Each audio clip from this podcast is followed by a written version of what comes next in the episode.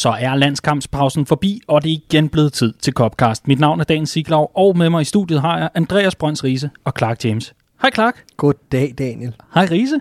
Hej Daniel. Hej. Har I det godt? Det må man sige. Har I fået øh, genopladt batterierne lidt? Ja, yeah, altså... Ja. Det, det er rart, at landskampspausen ikke, øh, ikke længere er en realitet, og vi nu kan se frem til en helvedes masse fodbold over den næste måneds tid. skal jeg love for. Altså, det er jo hver, hver tredje en halv dag, eller hvad, hvad pokker man kalder det. Altså, det er jo fuldstændig vanvittigt. Jo, men jeg er jo stadigvæk helt flad efter al den øh, spænding, som det danske landshold gav os i, øh, i landskampspausen. Jeg er jo helt, helt oprørt stadigvæk. Øh, fuldstændig, fuldstændig.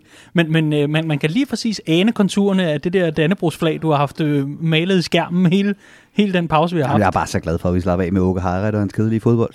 Det Jeg, jeg har ikke set nogen af landskampene. Var, var, var vi kedelige? er stille og roligt, Okay. Var du en af de 1400 seere, der så os vinde 2-0 på Brøndby Stadion over Sverige? Altså, jeg, øh, jeg second screenede en del, som det hedder, ikke? Jo. Ja. Nå, jamen øh, fair nok. Men, øh, men dejligt, at du nød landskampspausen, Riese, som en af de eneste. Det, det er godt, at, at du ligesom lige kan holde Dannebro højt. Det er bare for at være på tværs. Ja, Ja. ja. og, øh, og det er det nye. Det er det nye hipster, det er faktisk at holde med landsholdet. Nok om det. Vi er i hvert fald forbi det punkt, hvor øh, landskampspauser kommer til at fylde noget som helst. I hvert fald øh, for indeværende kalenderår. Med mindre de selvfølgelig finder på noget nyt i midten af december. Hvem ved, det kan jo stadig nå at ske. Ikke desto mindre, så er Liverpool tilbage, og øh, sikkert en måde at øh, vende tilbage fra pause på. Med, øh, ja, de 11, der ikke var gået i stykker i mellemtiden. Og øh, vi kommer til at tale rigtig meget om Leicester-kampen, men vi er altså gået ind i øh, de sidste uger, snart, i hvert fald lidt over en måned tilbage af 2020, og øh, der er sådan et amerikansk fænomen, som hedder Black Friday, hvis man ikke øh, allerede nu har fået fyldt inboxen og alt muligt andet med notitser om, at øh, nu er det altså nu, du kan spare. Bare rolig, sådan noget hopper vi ikke med på. Der er ikke noget sort hos os. Til gengæld er der Red Week her i Redman Woohoo! Family. Det er der i allerhøjeste grad. For øh, selvfølgelig skal du få noget for dine medlemskroner, så, øh, nu hvor vi ikke kan holde store arrangementer og jamen, boss nights og så videre og så videre, jamen så bliver vi jo nødt til på, på en eller anden måde at, øh, at sørge for, at det er lidt festligt at være Liverpool-fan. Så Clark, øh, vi har jo øh, Red Week Det har vi. Redman Family Shop. Og det har vi jo øh, simpelthen søsat i dag, øh, og vi sidder op til mandag. Mm-hmm. Og det gælder indtil og med den 29. altså på søndag, hvor at man kan spare 25% på alt i shoppen, i stedet for de almindelige 20% som medlem. Mm-hmm. Og øh, bestiller man for over 500 kroner, jamen så får man både fri fragt og en gange mesterskabsøl med oven i sin bestilling, hvis man er over 18 år. Man skal lige huske at skrive plus 18 i feltet, hvor man tilføjer mm. sin Mm. afdeling. Så, ja. så skulle den være i vinkel. Og så trækker vi også lod. Og øh, blandt alle, der bestiller, uagtet beløb, om øh, en Liverpool-trøje i næste uge. Så øh, Der er simpelthen masser af god grund til at gå ind og kigge, hvad vi har på hylderne. Masser, og, og selv Rises bog er allerede nu Ja. ja. sat ned, som, øh, som lå den, som lå den i en trådkurv på en eller anden vindblæst og regnfuld gågade. Sådan en bog og idé i Roskilde gågade. Ja, det var de ikke rigtig har givet at dække helt ud med, Præcis, med præsendingen. præcis. Hvis den får lidt vand, så går det nok også. Ja, præcis. Ja. Men øh, den kan man altså også spare 25% på. Der skal man bare lige huske at hente øh, koden inden fra øh, ja, rabattiden inden under medlemskabet. Men simpelthen, Riese, det var, du nåede lige op og køre lidt bestseller ved siden af Obama, og så røg du ellers øh, ned i trådkurven udenfor. ja, men den vej skal vi jo alle. Ja, det skal vi jo. Men, men jeg kan forstå, at du allerede nu har været omtalt i en podcast med den bog. Det er altså godt gået. Ja, ja, jeg tror, Der ikke er øh, den her. Den seneste version af Medianos bold og bøger øh, vender de lige hurtigt bogen. Jeg har ikke Ja. fået selv fået hørt det endnu, men øh, de har bare sige noget godt. Ja. Ja. Men, men det var under temaet, mit bord vipper, hvad gør jeg? præcis. Så, præcis. øh, så allerede der, der øh, har I måske vundet en award. Hvem ved. Den her Copcast, den kommer til at zoome ind på kampen mod Leicester, og vi kommer også til at øh, se frem til øh, et par opgør. Nu begynder det, som øh, Clark også er lidt inde på, virkelig at øh, ja, stramme lidt til. Og øh, Jürgen Klopp, han er ikke umiddelbart begejstret for, at øh, kampene ligger så tæt, som de gør. Jamen, tal lige om, at alting er, som det plejer at være i en meget, meget usædvanlig tid, trods alt. Vi kommer til at vende øh, selvfølgelig Atalanta-opgøret og Brighton-opgøret, og selvfølgelig en øh, jamen, øh, fremragende analyse, glæder jeg mig allerede til, af kampen mod Leicester. Og derimellem, så skal vi altså også lige nævne nogle nye ting, der er på tapetet, men øh, det tager vi, når vi når dertil. Er I klar til at tale Liverpool igen efter en lang pause? Det er jeg tro. 100 procent. Så lad os komme i gang. Liverpool slog Leicester med 3-0 hjemme på eget græs, Anfield, og har nu slået klubrekord 64 ligakampe i træk uden nederlag. Fantastisk præstation af Klopp og gutterne. Og hvilken dag og hvilken kamp et eller andet sted lige præcis at slå den rekord med, altså mod Leicester, mod gode gamle Brendan Rodgers, ham kommer vi ind på, især når vi øh, skal til at tale med dig, Risa, om hvordan du så kampen. Men selvfølgelig også fordi, at vi netop søndag tog afsked med Ray Clemens, som altså øh, gik bort her den forgangne uge, blev 72 år og var altså en del af et meget, meget legendarisk Liverpool-hold, der gennem øh, 70'erne og 80'erne altså øh, nærmest rydde bordet med, med alt, hvad der altså kunne komme. Det var altså før, at øh, du og jeg i hvert fald, Clark, øh, vi, vi nåede at hoppe med på vognen. Vi var ja. simpelthen ikke født. Marginalt. Ja, ja men øh, vi har jo været i arkiverne og alt muligt andet, og vi har jo læst, og vi har jo talt yes. med, med medfans, der, der har oplevet ham og netop kunne fortælle fantastiske historier, men øh, det er altså en, en kæmpe, der er gået bort, og det er enormt så modigt. Ja, en, en smuk gestus øh, af, af, af målmandstrænerteamet og øh, vores målmand, der, øh, der lagde en krans ned foran mm. The Cup, og øh, ellers øh, kunne man jo se, at Allison var iført en af de her retro-trøjer, som, øh, som ligner de her, eller den her målmandstrøje, som mm. Ray Clemens i mange år øh, bar i Liverpool-budet. Ja, og øh, så vil jeg dog sige, at jeg synes, det var lidt lidt vattet et eller andet sted. Allison stod med handsker under opvarmningen. Der kunne han godt være gået hele, hele vejen ud og lige, lige kørt en klemme, ikke? Lige køre bare håndet i november. Præcis. Jeg ved faktisk ikke, om det står i reglerne nu, man skal have, have handsker på under kampene, men det synes jeg også ja. klart, han burde have gennemført det. Intet ja. som en håndskade til Allison, bare for lige at, lige at melde ind. Om ikke andet, uh, Ray Clemens, uh, en af de helt store, og hold nu op, hvor er det, uh, hvor er det både så modigt, men hvor er det dog også et, et, et, trods alt, midt, midt i alt det triste, at det er altså dejligt at se den måde, vi markerer vores helte på, og øh, de tidligere store, det øh, har vi altså stor ære af i den her klub og i fanbasen generelt. Vi kunne i hvert fald se på den måde, som øh, opslagene omkring Ray Clemens sportgang, og øh, sådan helt generelt i, i forhold til de opslag, der var, om øh, måden, man ville markere ham på osv., blev godt nok taget, taget fint imod, og der var mange fine historier fra, øh, fra medfans, der kunne fortælle om, at øh, det var hans skyld, at jeg blev Liverpool-fan, og når jeg var i skolegården, så var det mig, der var, var, var klem, og, og så videre, så videre. Så øh, det er altså en af de helt store, og rigtig, rigtig fin afsked med om Et minuts applaus, inden vi altså kom i gang med 90 minutters magtdemonstration, for det er det, vi øh, kommer til herefter.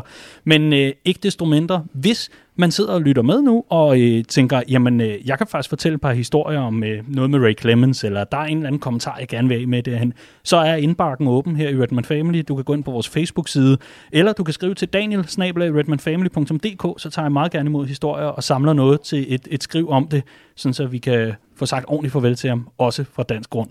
Og nu skal vi i gang med Leicester-kampen, fordi øh, det tror jeg, han havde været glad for at se, at øh, når han bliver markeret på den måde, så bliver det også efterfulgt af et festfyrkeri, trods alt. Sikke en måde at komme i gang igen, var Clark.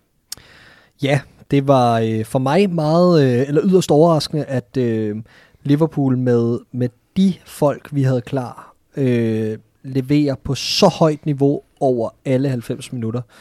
Det synes jeg virkelig var imponerende. Øh, jeg tror ikke helt, at jeg tror ikke helt, at det er sådan øh, øh, noget offentligheden, hvor imponerende det egentlig var. Øh, fordi når jeg læser rundt omkring, så er det, om det var godt nok flot, at Liverpool kunne vinde alligevel, på trods af så mange skader, så, det var jo ikke bare, at Liverpool vandt. Altså, det var, øh, der var spor af den Boxing Day sidste år, øh, hvor vi kører selv samme Leicester-hold over med 4-0 i, i egen hule. Det var fuldstændig... Øh, der stod Liverpool på alt fra første til sidste sekund, og det er nøjagtigt de samme ord, men jeg sad og brugte, da vi snakkede om den kamp øh, dengang. Og, og statistikkerne taler for sig selv. Altså, på trods af, at dem vi har afbud fra i den her kamp er øh, Trent Alexander-Arnold, som er vores øh, chanceskaber nummer et, øh, vores topscorer, Mo Salah, der altså skal lave målene, hele vores midtbane, som skal levere det yderligere kreative input og i øvrigt stoppe Leicesters omstillinger, øh, en bagkæde, der øh, lignede et håndværkertilbud, og en bænk, der lignede et meme fra 14-15 sæsonen, som jeg snakker om i går, jamen, så var det bare så vanvittigt øh, velsmurt, det der foregik. Altså, det, det, var virkelig, det kom virkelig til udtryk for mig, hvor tydeligt øh, det her aftryk, Jürgen Klopp har sat på Liverpool, mm. øh, er efterhånden med, med, med de folk, han stillede med i går. Kigger vi på statistikkerne bare sådan helt kort, uden jeg skal lukke ned her med alt, hvad jeg har skyde med, øh, så blev det til 13 skud inden for målrammen for, øh, for Liverpool. Det er det højeste antal, kun overgået fem gange i de sidste 464 ligakampe. What? Øh, det siger alligevel lidt, ikke, når, mm. når det er de folk, man mangler i sådan en kamp her. Øh, og oven i det, øh, ud over de tre mål, vi scorer, så skaber vi seks af det, der hedder clear-cut chances, som er åbne målchancer. Øh, fuldkommen fænomenalt. Absolut. Hold nu op. Vi skal nok komme øh, tilbage til Leicester og øh, Groundhog Day og Rodgers og sådan noget. Jeg glæder mig så meget, Riese. Men hvis du skal sætte ord på øh, den måde, som Liverpool meget hurtigt får taget ejerskab over den her kamp, hvordan vil du så beskrive det? Hvor, hvor er det øh, helt præcist, at øh, vi simpelthen rammer fuldstændig klokkerent fra start? Øh, jamen, øh, Clark bruger det helt rigtige ord i udtrykket velsmort. Det var simpelthen en, en, en pasningsmaskine, der kom ud øh, til den her kamp. Øh, jeg er jo meget imponeret over det tempo, vi, vi holdt i bolden. Øh, vi slog ikke særlig mange af de der sideskift, som vi har været vant til. Øh, vi ved, at en, en Fabinho godt kan slå dem. Han gjorde det meget sjældent. Til gengæld så sluttede han kampen med en, med en pasnings, øh, vellykket pasningsprocent på, på over 95. Øh, Matip kom også lige ind med en, med en ordentlig, øh, solid violin øh, til, til Robertson på det rigtige Ja, tidspunkt. Øh, men ellers så var det heller ikke, fordi han, han lå og slog, det slog de her Van Dijk skift, øh, og vi så især en Gini Wijnaldum, der så var rykket ned på den defensive midtbane, der egentlig også bare holdt det sikkert og holdt det flydende. Og så er det, du ser en Curtis Jones, som jeg synes har været en... Øh, altså, han har, han har haft svært ved at følge med i sin første starter for Liverpool. Øh, han var fuldstændig fenomenal i forhold til det her med ikke at begå nogen fejl, tage en berøring på bolden, og så videre med den. Videre til næste mand, der tager en berøring på bolden, og så videre med den. Og på den måde formåede vi egentlig at rykke spillet, altså hurtigt nok, men uden vores klassiske sideskift. Øh, og det gjorde, os, at, øh, at, at Leicester blev suget. De, de vil rigtig gerne suge øh, modstanderen frem i banen, når de selv har bolden, så de kan ramme på kontra. I stedet for blev de bare suget længere og længere og længere tilbage på banen, og så endte de med at stå i den der 5-4-1, som vi selv øh, husker så tydeligt og levende og dejligt fra, da vi øh, selv havde Brendan Rodgers som manager, og han kørte sin øh, 3-4-3, da han Ja. var manager øh, for os. Så det var det, der var det imponerende. Det var sådan set bare med hvor høj koncentration og hvor højt tempo vi kunne sætte de her korte pasninger sammen og bare holde, øh, holde Lester af bolden indtil op, mulighederne opstod for, at vi selv kunne slå til. Og det er jo lidt interessant, synes jeg. Nu, nu nævner du pasningsmaskinen, du bruger over som øh, velsmurt og så videre. Fordi når, når man ser på holdkortet, så, så, så var man jo ikke nødvendigvis på nær offensivt øh, af, af de tanker, hvor man tænkte, nu kommer det til at gå stærkt i dag. Altså, det var, det var jo ikke på, på den måde i forhold til pasningsspillet, at man, man så på de her spillere og tænkte, det her, det bliver øh, simpelthen øh, en, en ren fornøjelse. Det kommer til at klikke. Altså, det er jeg egentlig enig i. Øh, men jeg synes også, at det er værd at nævne. Altså, vi kunne nævne alle spillere på banen, fordi Mm. mm. alle spillede fuldkommen fantastisk på hver deres måde, og jeg synes, at hvis, hvis vi starter ud fra højre bak, James Milner, den måde, han tager den rolle på sig i den kamp, øh, og lige så Fabinho, altså det ligner jo dem, der spiller sædvanligt. Altså det, det var det, der var så underligt. Det var det, der gjorde det så velsmurt for mig. Det var, at James Milner gjorde det, Trent Alexander-Arnold gør. Han skabte chancer for højre bak. Øh, Fabinho gjorde det, Van Dijk gør, når han spiller centerback. Han skabte ro, og han var sikkerheden selv i duelspillet og på bolden. Så det var sådan, altså, det var slet ikke som om, man savnede nogen, fordi de trådte bare ind i de her, altså der er så højt koncentrationsniveau på det her Liverpool-hold, og det synes jeg virkelig, vi så fra, fra kampens start, hvor der bliver bare ikke begået fejl i de her opspilsfaser. Folk ved, hvad de skal, uagtet af, om de løser en eller anden øh, anden opgave, end den de er vant til, og, øh, og det blev bare endnu mere tydeligt gjort, da Nico Williams var nødt til at, at træde ind for Naby Keita, der blev skadet, men så træder James Milner bare op og er en anden rolle nu. Hmm. Altså, øh, og Nico Williams går ind og, ja ja, du ved, der var lige lidt usikkerhedsmomenter, han skulle lige vende sig til tempoet, og han har ikke spillet længere alt det her, men gjorde det jo fint nok. Og, og jeg synes bare, at det opsummerer det aftryk, der er sat på det her Liverpool-hold efterhånden, som er mm. så dybt ned i rødderne, at det er jo fløjtende ligegyldigt, hvem der spiller. Riese, jeg ved, at det er sådan et ord, der bliver brugt rigtig meget på LinkedIn og i ansøgninger og sådan noget, men øh, omstillingsparathed, er det det, er det det, vi er ude i her? Simpelthen ja, Liverpool, ja, der ja. går LinkedIn part 2. Ja, både over, ikke? Fordi på en eller anden måde, så var det jo også bare systemet, der var stjernen her, ikke? Altså, at, at vi netop kan smide en Curtis Jones ind og opleve så lidt kvalitetstab i forhold til, når det er, øh, det er John Henderson, der spiller der for eksempel. Vores to midterforsvar der noget, som vi også har været inde på, øh, James Milner på, på højre bak, øh, at de bare kan gå ind og spille videre på den måde. Det er jo også fordi, de er så hjemme i systemet, øh, og det synes jeg også, man skal, øh, man skal have med her, at det er, øh, det er altså det, Klopp har fået skabt, det er, han har fået skabt sådan en, en maskine, hvor du godt kan skifte tandhjulene ud, så længe de har, har samme størrelse, øh, og lige skal slibes nogle kanter til, så fortsætter maskinen egentlig bare med at kværne, og det var primært det, der var, øh, der, der var udtrykket, synes jeg. Men Riese, vi, vi er simpelthen nået dertil, fordi jeg blev nødt til at prøve at forstå, hvor er det Klopp, han får nedbrudt Brendan Rodgers mandskab. Fordi altså døden, skatterne og Brendan Rodgers taktiske oplæg. Altså, jeg ved, at du synes, han er uforligneligt forudsigelig. Hvad er det, han er forudsigelig omkring? Og det er altså ordret for uforligneligt forudsigelig. Altså, nu vil jeg først og fremmest lige sige, at den Facebook-tråd, som, øh, som Daniel han øh, citerer fra her, troede jeg egentlig, der var en gentleman-aftale om, at den, øh, den skulle der aldrig citeres for øh, fra. Den er, den er dybt hemmelig. Den, den kører, tager vi på Den generalforsamlingen. kører under kampene, øh, og det er ikke altid lige savlet, det der bliver skrevet derinde. Øh, men, øh, men det er rigtigt, at jeg, øh, jeg øh, under kampen øh, fik skrevet, at, øh, at den kære Brendan Rodgers, han er, han er ganske forudsigelig. Øh, og det, jeg, det, jeg mener med det, det er, øh, at øh, det er tredje gang, vi møder Brendan Rodgers øh, som manager for Leicester. Øh, har vundet alle tre kampe, har scoret ni mål. Det er, det er klart det mandskab, han har fået størst tæsk af øh, i sin tid som Leicester manager. Det er, det, er, øh, det er Liverpool. Og som Clark var inde på, vi møder Leicester lige efter, øh, vi har været til VM i Qatar sidste år, Boxing Day. Øh, Brendan Rodgers tænker, nu skal jeg ud og møde et træt Liverpool-hold. Jeg smækker bagkæden helt op på midtbanen, og så skal vi videre med at spille den ud bagfra. Og så kommer Liverpool med det mest komplette høje presudtryk, vi overhovedet ser den sæson, fordi Jürgen Klopp han har læst 300% hvad det er, Brendan Rodgers gerne vil, og bare går ud og sætter en stopper for det med det samme. Og i den her kamp, der er det noget lidt andet, men alligevel øh, lidt derhen af, ikke? fordi øh, Leicester har været ganske fremragende på udebane i den her sæson. Det har de været på en måde, hvor de lige præcis i den her øh, 3-4-3 suger de andre godt op af banen, så får de deres to øh, centrale midtbanespillere i spil, og så vælger de deres momenter til at gå dybt efter og de har virkelig også nogle øh, øh, manden at gå dybt efter, nemlig i Jamie Vardy, og det er nøjagtigt det samme, øh, de kommer ud for at gøre i den her kamp. Men Klopp har bare læst det. Vi får fuldstændig styr på deres to centrale midtbanespillere, også selvom vi selv er lidt, øh, er lidt hårdt ramt i, i, den område, i det område af banen, når det kommer, øh, når det kommer til skader. Og så som, øh, som vores kære øh, Martin Bus, der skriver buskelysen efter kampen, ganske rigtigt skriver i sin buskelyse efter den her kamp, det er ikke raketvidenskab, det Jørgen Klopp gør han holder på bolden, altså sådan, så Leicester ikke kan komme ud og løbe med os. Spiller hele tiden ud i de områder, hvor Leicester ikke er, så står de bare sideforskyder, mens vi kører bolden rundt og venter på vores chancer, og tager så chancerne, da de kommer, og får i processen øh, Leicester så langt tilbage at stå, især med deres to fløje. En, en Madison var jo, altså, han var jo rasende til sidst i den her kamp over, hvor, øh, hvor meget tid han skulle bruge på at løbe efter øh, bolde, han aldrig var i nærheden af. Ikke? Øh, så så det, er jo ikke, det, det, er jo, det er jo ikke raketvidenskab, det er godt set af Klopp, og det er absolut ikke for at tage noget fra Klopp, men det er også 300% den måde, jeg regnede med, at øh, Leicester ville gå til den her kamp på.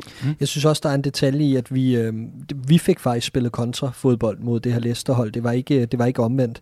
Så det blev super meget på vores præmisser. Hver gang vi brød bolden, så, øh, eller tit når vi brød bolden, valgte vi vores momenter og, og spillede, spillede dybt øh, og fik nogle omstillingsmuligheder. Øh, blandt andet over for øh, den unge Fofana, som havde været utrolig hypet op til kampen og har fået en rigtig lovende start på sin Premier League-karriere, øh, stadig kun 19 år.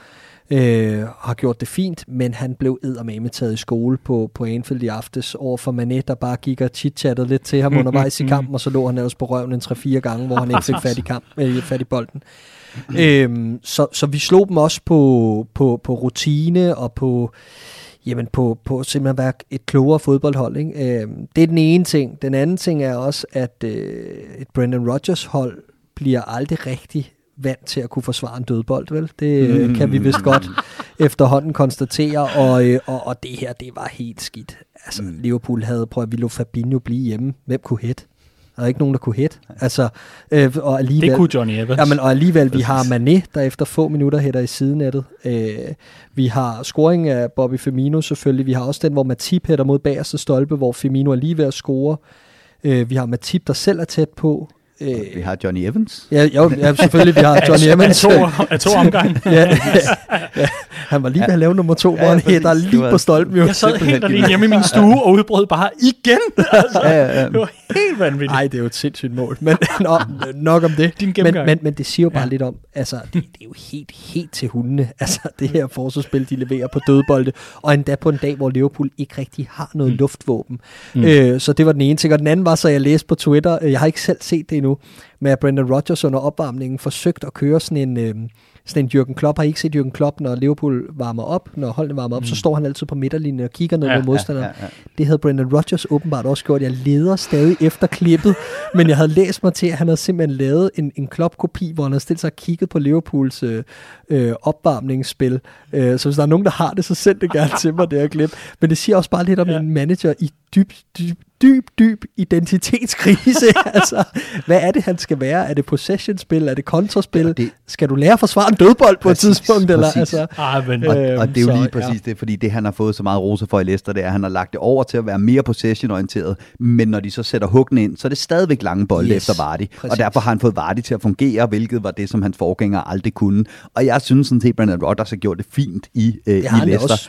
Men hold nu kæft, hvor var det dog øh, som Liverpool-fan, der har haft Brendan Rodgers som manager, dybt forudsigelig. Han endnu en gang kommer ud til en kamp mod Liverpool. Oven i købet åbenbart prøver på at køre mind games af Jürgen Klopp, og løber lige ind i kniven, fordi han insisterer på, at han kan spille den her kamp på egne præmisser. Øh, fordi han igen kigger på et Liverpool-hold, der har mange skader, det har vi også, øh, og, og tænker, vi har faktisk vi har chancen her. Det, det, det er vores chance for at få et godt resultat, så bare bliver kørt ud på røv og albuer. Ikke? Mm. Og det igen, jeg synes også, man, det hører også med til, til historien her, at, at vi har masser af skader, øhm, og det har vi, og efter den her kamp er vi oppe på 10, eller hvor, hvor meget det er. Det er fuldstændig vanvittigt, der er ikke nogen grund til det. Også med de navne, som, som det drejer sig om, som Clark også så fint var inde på. Øh, Leicester er så til gengæld også uden deres to Ja, normale wingbacks, deres, øh, deres øh, mener nogen øh, bedste forsvarsspillere. Jeg mener, Johnny Evans er bedre, men det er nok ikke lige i dag. Jeg har et godt argument. øh, og så en Didi, der måske har været den bedste defensive midtbanespiller i ligaen, indtil Fabinho kom til. Øh, altså har været det kontinuerligt i en 3-4 sæsoner. Så de er også hårdt ramt, mm. øh, Leicester. Det, det, det, det, det, det, det, det hører også med til historien, men det tager ikke noget fra, at det var en fuldstændig vanvittig masterclass, øh, Jürgen Klopp kørte af. Igen på Brendan Rodgers. Ja, og så altså lige præcis omkring det her med Rodgers og, og, og hans mangler. Det er jo forklaringen på, hvorfor han er manager i Leicester og er på den helt rette hylde, mens Jürgen Klopp selvfølgelig skal være manager i Liverpool. mm. Enig. Og det er vidunderligt at have ham. Det er det i allerhøjeste grad, fordi ja, er der, er der nogen, der simpelthen kan få øh, et lækkert måltid ud af, hvad køleskabet gemte øh, på den sidste dag i måneden nærmest, jamen øh, så er det altså ham, mesterkok, når det kommer til, til de råvarer, han har til rådighed. Jeg vil gerne øh, lige forbi øh, øh det, jeg synes er, er lidt øh, interessant omkring Jürgen Klopp, fordi øh, her dagen derpå, der øh, kan vi i hvert fald konstatere, at øh, Man of the Match, og også den, der trak både Carlsbergs Man of the Match-titel øh, og også den afstemning, vi havde inde på redmanfamily.dk, jamen det var Andy Robertson. Og det er vel også ret interessant at se her dagen derpå. 3-0 sejr, Andy Robertson, Man of the Match. Så det er vel bare netop det ypperste bevis på, at det, det var hele holdet, der virkelig trak den her i land i går. Absolut. Øh, omkring Andy Robertson, altså han er simpelthen nødt til at få en pause snart. Jeg, jeg, får, så, jeg får så tunge nerver af, at han i 87. minut sprinter op og ned af, af, af sidelinjen. Ikke? Øh, slap nu lidt af. Altså, han har så meget krudt i røven. Jeg håber eddermame, at vi på onsdag får, får Timikas at se på den venstre bak mod, mod Atalanta. Eller Milner, ikke? Jo, om hvor skal han? Altså, ja, jo, jo, ja, ja, whatever. Men bare Andy Robertson får en pause. Ja, ja, men ja, var han dog vidunderlig. Ja, Og, og, og en pointe herfra, fordi det er en, en jeg personligt gerne vil have, have- frem her. Andy Robertson, øhm, for, for jeg vil jo egentlig mene, at øh, han er sådan, altså kontinuerligt med alle de skader, der har været og så videre. Han, han har lige præcis været lidt øh, ja, on-off øh, i, i en kort periode. Øh, havde også lidt øh, nogle udfordringer i landskampspausen for, for Skotland, hvor han lige trak en muskelskade efter at have spillet i noget, der minder om fire timer øh, i, i et opgør, og så fremdeles. Men jeg synes jo faktisk, at han er en af de meget stabile faktorer på det her Liverpool-hold, der virkelig kæmper med at have, ja, bare stille med nogenlunde øh, den samme start hver gang. Ja, men jeg synes, at han har været den mest stabile faktor i, øh, i den her øh, sæsonstart, også når det kommer til præstationerne. Jeg synes, mm. Mhm. hvis man gør det op nu, hvem har været Liverpools bedste mand indtil videre den her sæson, så bliver det øh, Andy Robertson. Og noget af det, jeg synes, han har lagt på, det er en... Øh, vi snakkede om det her med øh, i sidste uge, at, at øh, Jordan Henderson, han spiller godt hver gang og han øh, gør det på en måde, hvor han øh, er dominerende på bolden. Altså man lægger mærke til ham. Det er ikke bare sådan usynligt god. Og der har, øh, der har en Andy Robertson længe jo været i, inde i snakken, når man snakker om verdens bedste øh, venstrebacks. Nu lader det som om, at han også selv tror på det, at det er gået op for ham, hvor god en fodboldspiller han egentlig er. Øh, meget af det der udtryk, vi kan mangle, når Jordan Henderson ikke er med, det havde vi i går gennem øh, Andy Robertson. Altså den måde, han driver bolden op ad banen på, øh, den der sikkerhed, der er i de ting, han gør i, i, i hans aktioner. Jeg sad faktisk et par gange og var øh, rimelig træt af hans indlæg. Jeg synes, han havde et par stykker, hvor jeg tænkte, den, den der, den er sgu ikke øh, med den kvalitet, du plejer at slå dem, mester. Øhm, og så kommer den der til, øh, til Shota, der jo bare ligger på, som vi kender det, på øh, kvadratcentimeteren, hvor den skal Mm. være, efter vi har reddet Leicesters trebakkæde for hinanden, så Christian Fuchs står derovre og ligner det, han er. Øh, en lidt ældre og lidt tungere østriger end Anders Schwarzenegger. øhm, og det er jo altså øh, fuldstændig genialt øh, øh, indlæg. Men det er, det er kronen på værket efter en, en, en kamp, hvor man kan mærke, at, at han virkelig er til stede, Andy, og han laver, øh, gør øh, alt det, han skal, på en meget, meget dominerende måde. Og nu står vi her, altså, jeg elsker Medner, og det er en fantastisk præstation, han leverer her. Han er, han er jo nok ikke i Liverpool øh, mange år endnu.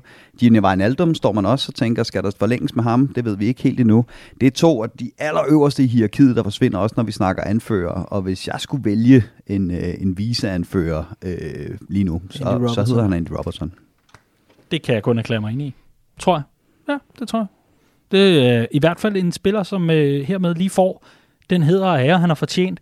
Fordi mm-hmm. det, kunne jeg, det kunne jeg faktisk læse i, som blandt de kommentarer, der er inde på Facebook-siden. Den er jo vældig livlig under kampene, øh, skal jeg hilse at sige, hvor vi kommer med målopdateringer og sådan lidt øh, start, midt, slut og, og så videre opdateringer.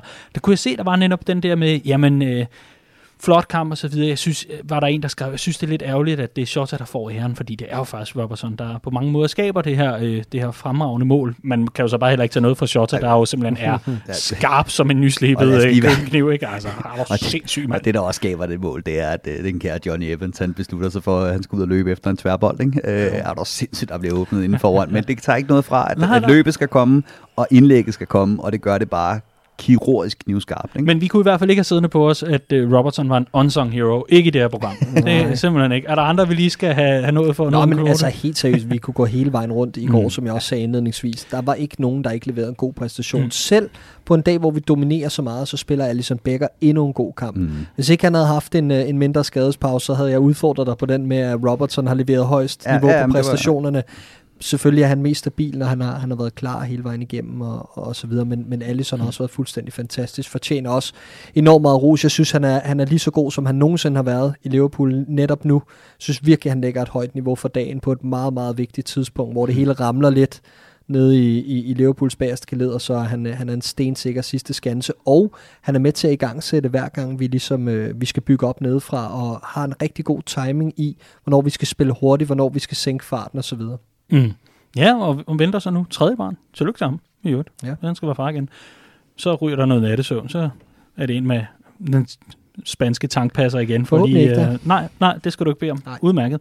Jamen, øh, så, så lad os i stedet for øh, lige, lige dvæle kort, fordi øh, ja, det var en, en rigtig, rigtig fin spillet kamp, og dejligt, at Bobby Firmino fik brudt sin forbandelse, som ellers Ja, hvilede over ham i satan. 80 minutter. Fuldstændig absurde scener, at, øh, at følge alle de chancer, og jamen, altså, det der Hawkeye uh, goal line technology var jo simpelthen, altså vi var helt nede i altså de yderste decimaler, ikke? nærmest, øh, altså, fuldstændig absurd situation. Men ved du hvad, jeg er faktisk glad for, at det er det mål, han så får lov til at score, han får lov til at Mm. score. Fordi hvis den der var gået ind, den der på Hawkeye, så ved Firmino fandme også godt, at den stammer fra, at han brænder en direktør alene med Kasper Schmeichel ved at knalde den på indersiden af stolpen, mm. og så får han på skinnebenet, og så er det ved at blive sådan et ping-pong Benny Hill-tema mål. Ikke? Jo. øh, det var ikke den måde, han skulle slutte den måltørke mm. på. Det var præcis på den måde, han, øh, han, han ja. gjorde det på, og det, øh, det er jeg faktisk glad for. At det var som vi måde, det bedst kender ham, som øh, manden, der ejer feltet på hovedstødet, simpelthen bare tårner op og viser vejen. Men, men vi bliver også lige nødt til at øh, fokusere på, øh, på lidt af det, det, det, det småsure i, i det her, fordi Nabi Keita må udgå med en muskelskade. Hey, der var en muskelskade mere. Hvem havde, hvem havde troet, vi skulle få sådan nogen? Må altså udgå efter en ellers rigtig, rigtig udmærket kamp. I, øh, der blev råbt lidt øh, vagt i gevær, øh, har vi ellers gjort et par gange her i Kopcast. Hvornår er det, han skal i gang? Og så får han altså den her skade. Det er simpelthen så ærgerligt, fordi han så jo rigtig stabil ud. Shakiri sjovt nok også lige skadet til, til lejligheden. Og, og så skal vi til det, vi altså må diskutere, fordi vi, vi, vi kan ikke holde, holde, holde hånden over alle. Mohamed Salah tager sig til sin øh, brors bryllup i Ægypten i landskampspausen. Og ganske rigtigt, kort efter, kan han så teste positiv for coronavirus, og er ja, med al sandsynlighed, hvis man følger de britiske protokoller og øh, hvad, hvad, hvad vi ellers har af regler, jo altså ude for den kommende uge, hvis, hvis alt skal overholdes fuldstændig, som, øh, som det står i, i lovteksten. Det vil altså sige både en midtugekamp mod Atalanta og kampen mod Brighton. Hvad, hvad, hvad, hvad skal vi sige til billeder af en Mohamed Salah midt i øh, jamen, festlige fejringer og alt muligt andet, men under en pandemi, hvor Liverpool er ramt af en skadeskrise? Ja, hvad skal man sige? Det er jo ikke smart. Altså, øhm, på den anden side kan man godt forstå, at man har øh, behov for at øh, tage til sin brors bryllup. Det er menneskeligt. Øh, at gøre det på den måde, og at øh, blive vist på sådan nogle billeder, når man er top professionel, er bestemt ikke smart. Jeg synes ikke, der er så meget mere i det. Det er en fejl for Mohamed Salahs side, og jeg stoler helt fint og blindt på, at, øh, at Jürgen Klopp i talsætter på den måde. Den, mm. Det skal i talsættes internt. Jeg tror ikke, at det kommer til at... Øh, lad mig sige det sådan, ordlyden havde nok været en lidt anden, hvis vi havde tabt i går, øh, fordi ja. så havde vi haft, øh, så havde vi, så havde vi nok tænkt, satans, hvorfor skulle han også det, mm. når vi nu havde brug for ham? Men, øh, men sådan er det i fodbold, og øh, lige nu der ligner det en, øh, en rigtig fin lille mulighed for at kunne, kunne hvile Mohamed Salah, inden det går løs hen over jul. Uha, big brain time. Det var, det var for at få hvile. Og hvordan får man hvile, end det får man af ved at få den der coronavirus der. Så er der antistoffer, ikke? Så, så er han fri. Altså. Jeg er da klar til resten af sæsonen nu. Præcis. Ja, men altså, den kunne Kåre Mølbak altså ikke regne bedre ud end Mohamed Salah der. Hvor er det, hvor er det, hvor er det godt tænkt? Det er jo ikke smart. Altså, det er der ingen tvivl om. Men, men lad, lad, os, lad os lige komme ind på det. Altså, der står uh, stay safe uh, supporters at, at home ja. uh, på, uh, på, på alle rækkerne, var jeg lige ved at sige, på Anfield, store banner og alt muligt andet. Klubben er ude forrest, og Anfield bliver lavet om til testcenter for lokale community. Mm. Uh, Northwest-delen af England er enormt hårdt ramt. Nu er det endelig begyndt at sma- uh, falde lidt, det her smittetryk, og så fremdeles. Vi står midt i en periode, Riese, hvor at, at den her pandemi ved Gud har gjort tingene meget anderledes, og folk er ved at kaste op over restriktioner og alt muligt andet. Det skal guderne vide.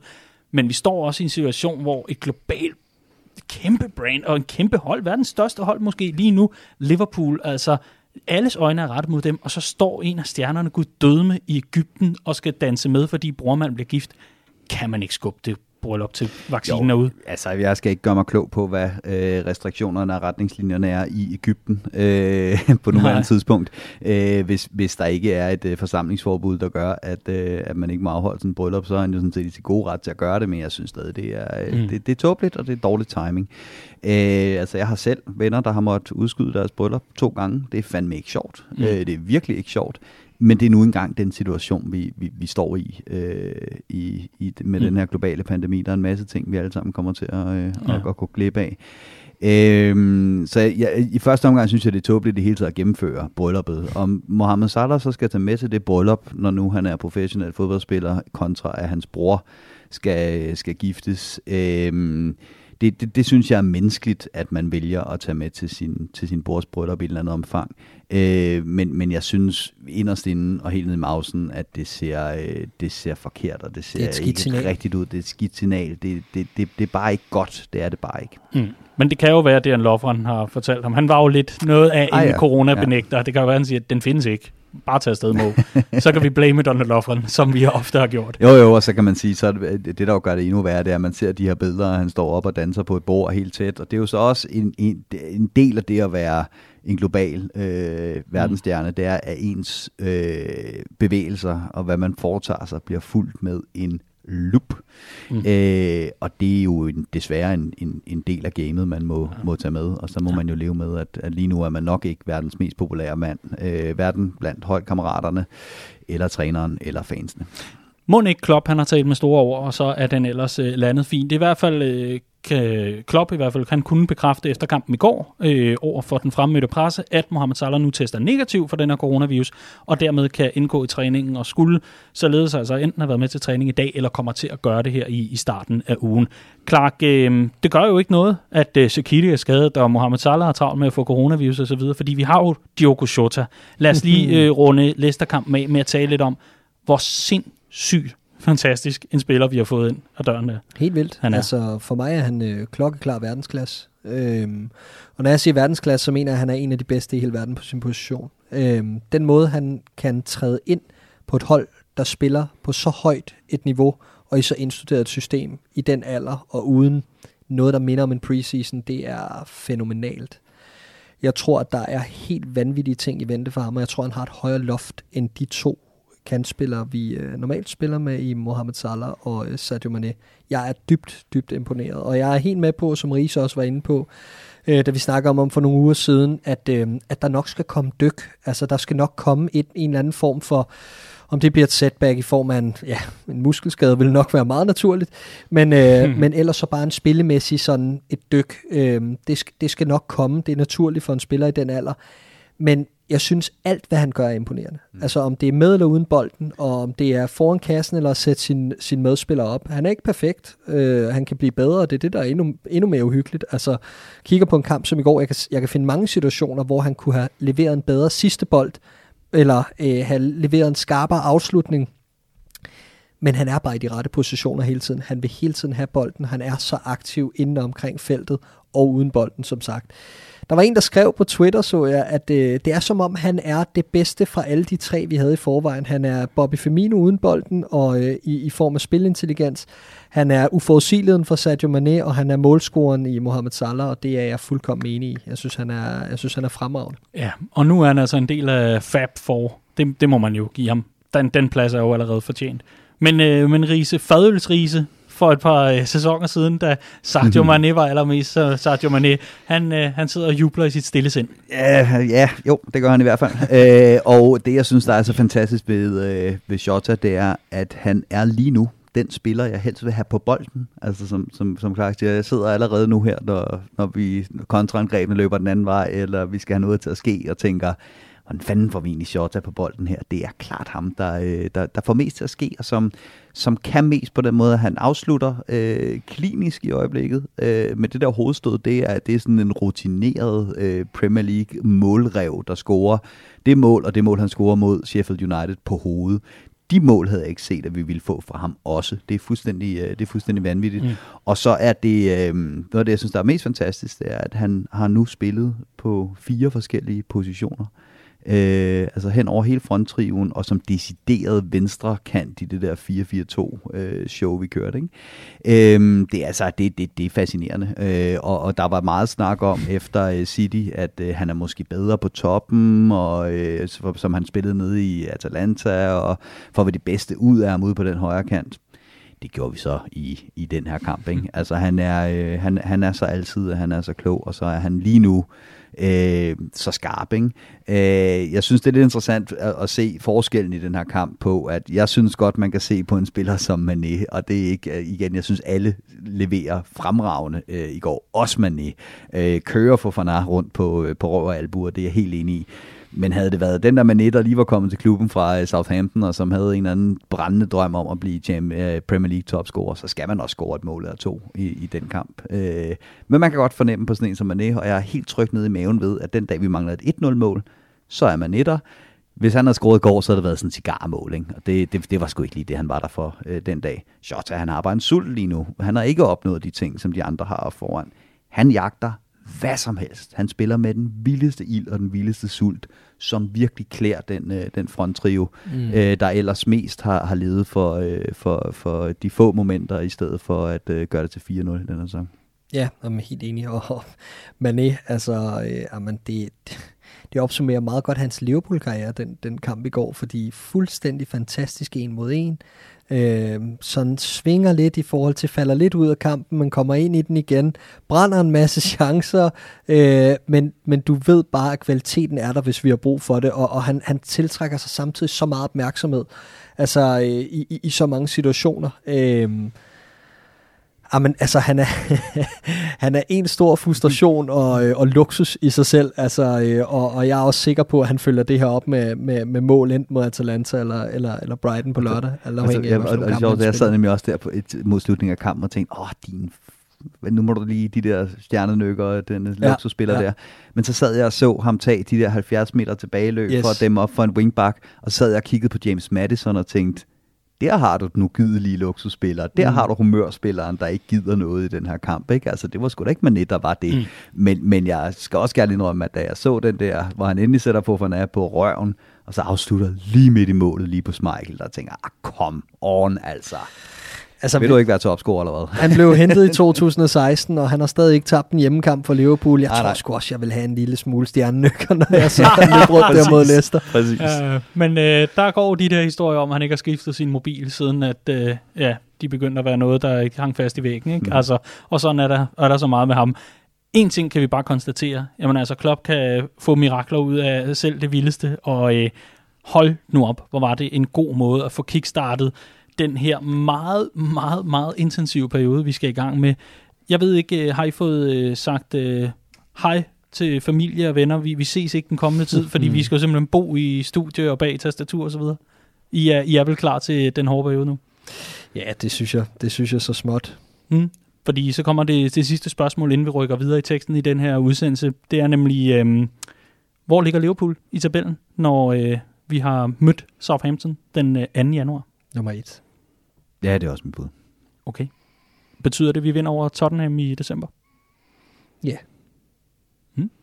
Jamen, det, det, det, det, det, er også mit, øh, det er også mit bud, og jeg, og jeg tror også, vi, vi har et kampprogram nu her, som er lidt interessant. Vi har mødt Arsenal og Chelsea til at starte med.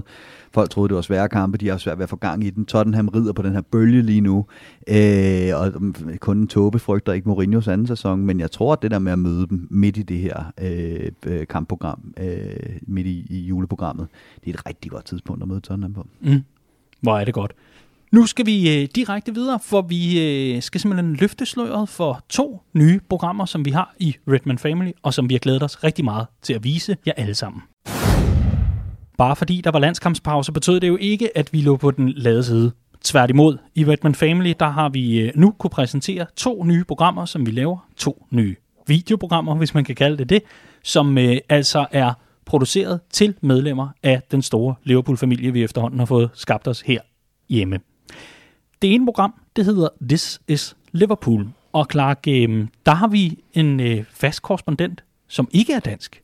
Det har vi. Vi har øh, Joel Rabinovic, som er øh, journalist, ung journalist, øh, og lige nu er bosat uden for Liverpool grundet coronakrisen, men normalt øh, er bosat i Liverpool, og øh, han fungerer altså som vores, øh, ja, vores mand i det engelske, som skal Mm. mm. give os øh, nogle updates på nogle aktuelle emner og større problemstillinger og ting, der ligesom foregår i omkring klubben fra en, et andet perspektiv, end det vi ligesom har herhjemmefra. Han har tidligere arbejdet på, eller skrevet for Liverpool Echo, bidraget til The Guardian også, og er altså nu på det, der hedder liverpool.com. I This is Liverpool, der er øh, konceptet som sådan, at øh, der bliver budt velkommen, og så stiller vi ellers om til vores samtale, som vi har. Øhm, der er ikke noget fast øh, sendetidspunkt endnu, så det er altså noget, man skal holde øh, øje med, fordi vi har ikke lagt den i, i system endnu. Det skal nemlig være, når, øh, når Joel han er klar med spændende meldinger osv. Men i første program, som vi altså har ude nu, og som man kan gå ind, hvis man er medlem, og se inde på redmanfamily.dk-plus, og det var altså skråstreg plus, jamen øh, der kan man gå ind og, og finde udsendelsen. Og lad os lige prøve at høre et øh, kort klip derfra, hvor øh, Joel kommer lidt ind på januars transfervindue. I think for me, I look back to this summer just gone, um, and you think what happened with the Tiago saga. I think that was a perfect example of why nowadays it's almost impossible to tell what's true and what's not true. You had kind of reports from Germany and reports from Spain all summer saying that the Tiago Liverpool were definitely interested and they were just waiting. Reports from England mostly saying it's not going to happen, it's a fantasy, uh, it's too expensive. Liverpool have got too many midfielders already and they're not going to buy a 30 year old who's got an injury record. Um, and the club were kind of pretty, I think, pretty emphatic that it wasn't going to happen until, of course, out of nowhere that one morning. Um, Until I it happened, I think yeah. it was a Thursday morning, the day before the Jota thing also came out of nowhere, and it happened. So I think regarding January and the centre backs, I would take all those reports kind of a pinch of salt. I think what Liverpool need to be careful of now um, is they'll know that every single club in Europe knows that Liverpool are desperate to buy a defender. They know the situation. That's not a secret. The kind of the Van Dijk news was everywhere. The Gomez news is everywhere.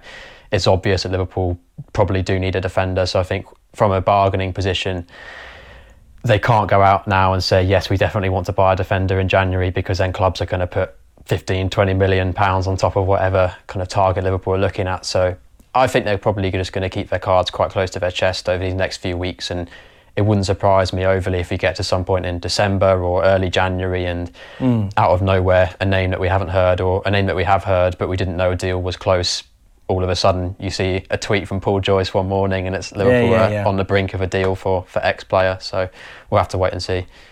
Ja, det er jo rigtig interessant her, fordi øh, Joel taler om, at øh, han forventer at blive overrasket. Riese, det er vel lidt ligesom børn og, og julen, der står for døren, ikke? Altså, de forventer, nej, julemanden har været her med min gave. At det er lidt det samme, vi er blevet, øh, hvad kan man sige, reduceret til efterhånden, fordi ingen ved rigtig noget derovre. Øh, jeg vil, må jeg lige starte med at sige, altså hvis, hvis, hvis jeg havde den accent og hed Joel Rabinovich, så ville mit, øh, mit liv være perfekt. Altså det er en, øh, det er en øh, så sexet accent, og øh, altså det er et navn med svung, kan vi ikke blive enige om det? Altså, det er. det, det, det, kan jeg godt lide. Øh, og, og, øh, og så til spørgsmål, Daniel. Jo, øh, det er vel lidt det, vi er blevet redu- reduceret til, ikke? og der har været forskellige meldinger frem og tilbage, om vi skal forvente noget, eller om vi, om vi ikke skal øh, forvente øh, noget. Men, men det er jo sådan, transfervinduerne generelt har kørt. Ikke? Altså at vi har haft, i bund og grund ikke haft nogen forventninger. Nogle transfervinduer har vi fået ret i, ikke at have nogen forventninger, og nogle transfervinduer, så står der lige pludselig en øh, Thiago med øh, pæn sløjfe ja. om, øh, om mausen. Ikke?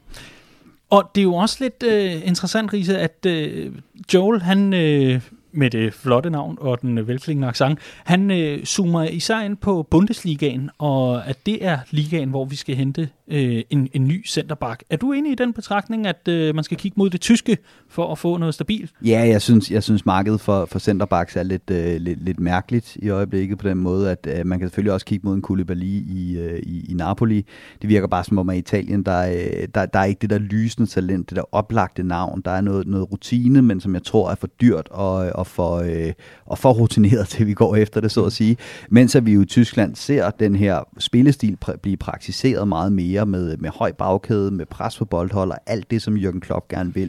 Det vil sige, jeg tror, at det er fuldstændig rigtigt, at hvis vi kigger på, hvad det er, vi gerne vil have ud af vores centerbacks, jamen så er det i Tyskland, vi kan finde en, der er blevet formet mest i den retning på nuværende tidspunkt. Mm-hmm. Spændende. Og hvis man har lyst til at se udsendelsen, og det er altså ikke, med, det er altså ikke for at være, være tavlig eller noget, der er en grund til, at jeg ikke spørger dig, Clark, og det er jo fordi, at du efter øh, samtalen med Joel, der vender du tilbage i studiet og, og kommer med, med dine bud på, hvem du synes er mest interessant at hente til centerback-positionen, og så er der jo ikke rigtig nogen grund til at sidde og gentage sig her. Men i hvert fald, hvis man gerne, øh, som medlem af Redman Family, skal man jo selvfølgelig være, hvis man gerne vil se udsendelsen, så er det altså redmanfamily.dk-plus, og husk at være logget ind, så bliver det meget nemmere, fordi så kan du nemlig få adgang til udsendelsen. Nu skal vi øh, videre, fordi den opmærksomme lytter øh, noterede sig, at der var to nye programmer her i Redman Family Regi for medlemmer.